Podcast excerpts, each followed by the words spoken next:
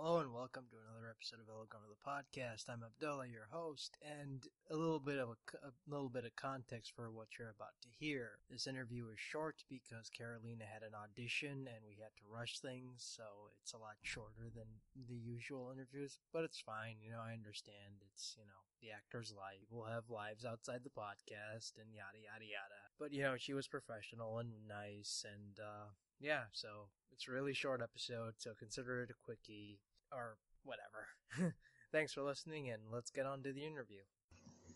Hello and welcome to a quick 30 minute extra episode. With me today is a special guest. Introduce yourself, please, because we only got 30 minutes. We only got 30 minutes. Hi, I'm Carolina Ravassa, the voice of Sombra in Overwatch. And uh, why did you? Uh, why acting? Is my first question. Why acting? Oh, I mean, I think everyone does acting because they love it. You know, um, I started off as a kid and I really enjoyed it, and then it just, it's kind of like the acting bug bit me, and I haven't been able to stop ever since. So, um, I have a really good time doing it. I love um, storytelling. Um, yeah, it's it's a really, I mean, it's a really hard career because it's not easy to get acting jobs, but I'm happy doing it now that I'm in it. You know. And how long have you been acting for? Um, I've been acting since I was five years old, but that's not professionally. I just I love doing it, and then um, I studied it in college, and then uh, I think I started professionally about eleven years ago. Uh, after college, I I started auditioning and stuff in New York, and and then it kind of uh, went from there. So I've been acting for way too many years, but actually living off of acting or or pursuing it professionally only the past eleven years. And looking at your career from then till now, how much would you say uh, you've changed as a person, and how much has it affected you personally? Well, I think that every role teaches you a little something. So whether you learn something about your personal life, or you meet fabulous people on set, or uh, you have a great director that teaches you some really amazing things, and you have great moments with the crew, I think it all mm, hopefully makes you a better person. And I do think that it's affecting affected me in a positive way. Uh, I've become a better actress, inevitably, the more projects I do, because uh, ideally one only grows, you know, from from the bottom. You you continue going up. Um, so I think that I've changed a lot, um, and it's just, I guess, only made me hopefully a better actress. Well, I mean, everyone starts out really green when they when they first start out. I mean, have you seen like I'm pretty sure like if you're familiar with what with the with the other Overwatch actors' work, and you go back and look at some of their early stuff, they are pretty uh, hard to watch now. I, but I think anybody, I think that that goes for absolutely any performer, you know, um, or or any or any career in life. You know, you look at a, an banker used to be at the beginning versus towards the end of his career. I mean, I think that obviously we start green because we are beginners at everything. So yes, I, I, I do think that's the case.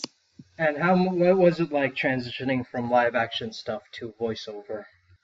I don't think it's. Uh, I don't see it as a transition exactly. I think it's just a branch of acting. So for me, it's using the same tool I use on camera that I have to use in the booth. Um, obviously you're not being filmed, but I do use my facial expressions in order to convey what I'm saying at that moment. Um, I think they're just different mediums. So you learn to um, work towards a microphone and really convey everything through your voice rather than using your whole body because that's what, you know, I can't use my eyebrows to just give somebody a look on camera. I have to kind of verbally make that choice. So I think it's just a, a different kind of acting, and we just have to adapt to how it works. And how many times did you have to do the? How many takes did it take to get like some of the voice lines right in Overwatch? It's funny. I don't. I don't think it's like, oh, I it took five takes to do this one right. I think that we we always give three options of a voice line because that's how most directors like to work. And then usually they find a take they like the best there. Um, or, you know, they'll tweak you and say, hey, uh, you know, we actually think this line is a little sassier. And we think, uh, because it's in game, she's actually a little louder. So then you realize, oh, okay, I was out of context. So then you do it again. Um, I mean, some lines take more, more times than others. Maybe, maybe one I did 15 times just because we're trying to find the exact perfect way to do it. um, for that moment. So I, I can't tell you how many times it took, but for the most part, we always give three three reads. You know. And what was it like doing the grunting work? The, all the pain sounds and all the grunting stuff that you have to do for the. What was that experience for you coming in as a as an on-camera actor and being asked to do that with just your voice? I had done a little bit of that for GTA 5, so I knew how that went.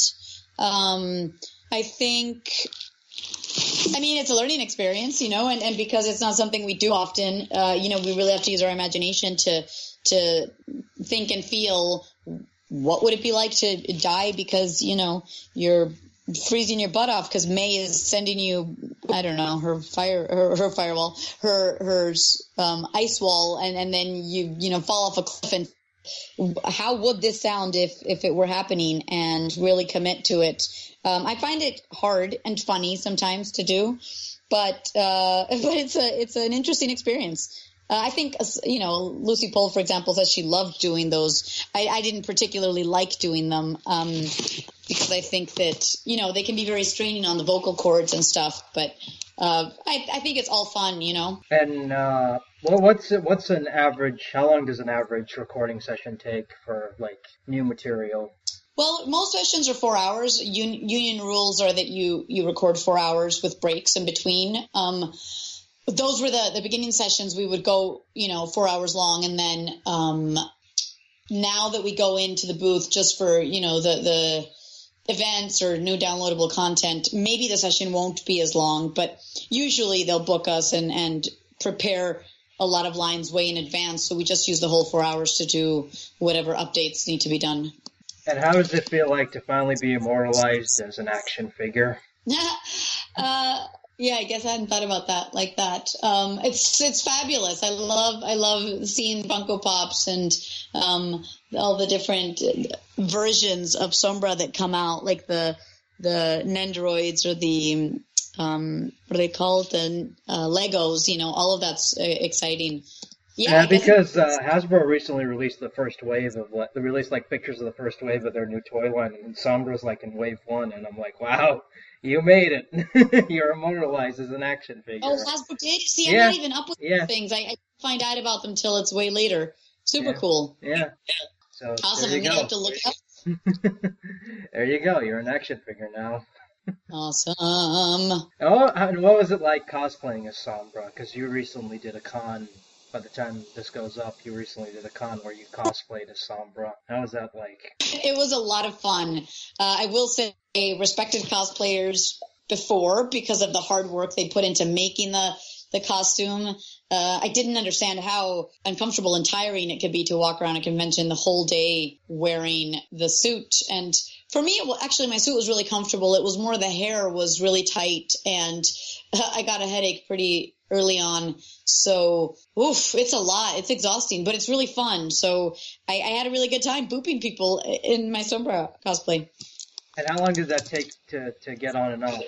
Like how many hours did that well, take to get? I had a fabulous cosplayer make my jacket and gloves, um, and she she lent me her hairpiece and the oh she also gave me the I guess the spandex bodysuit underneath. So she she created all of it. I'm sure she took hours and hours building the jacket.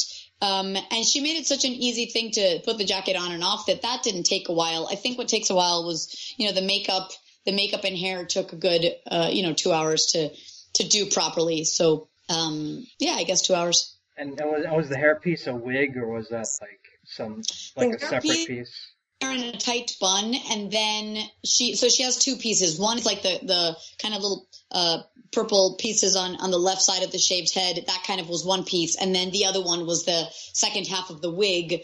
Um so she she created her own personal wig that works really well. Other people just cut the hair short on on one side of a wig or whatever. It was it was actually i mean she did it all so it was easy. She she tightened my hair so much so that it wouldn't fall off that i just oh my god, you know, tight tight hair. Oh, Crazy. I hope you didn't you didn't pull out any scalps. that that must. Nope. no, no, no. And uh, and and are you shocked at how much of an impact Sombra has had on on on people as a character? Uh, absolutely. I, I never thought that a video game character could influence people so much. and uh, change their lives or make them feel like, oh, you know, finally there's this Latina superhero out there that speaks our language and, and sounds like us. So, I mean, I guess as, as a Hispanic person, I always wanted that, but uh, hearing the feedback from fans at conventions is really special because I see how just the game in general has affected them positively. And what's what's it like doing all these cons, like traveling around the world? Because you've been everywhere now. I absolutely love it. I I've always loved traveling, so this is the best of both worlds. I get to combine work and travel, and also meet.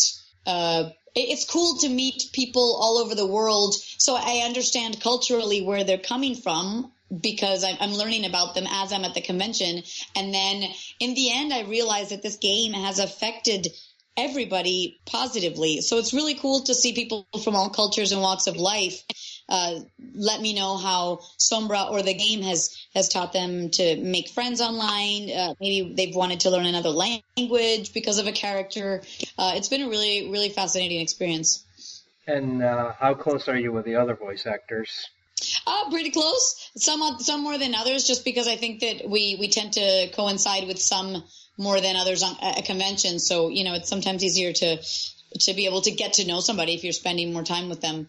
But um, obviously, I spend a lot of time with Anjali, and I, I, meet up with Lucy and Jen every time I'm in New York. And now that I live in LA, you know, I uh, I see Fyodor Chin and Paul Nakauchi a lot. So uh, it's a really it's a really great family. And and even you know with Chloe who lives in France, when we do conventions in the U.S., it's amazing to to get to catch up. You know, so uh, I think it is a, a a new group of friends that is is great.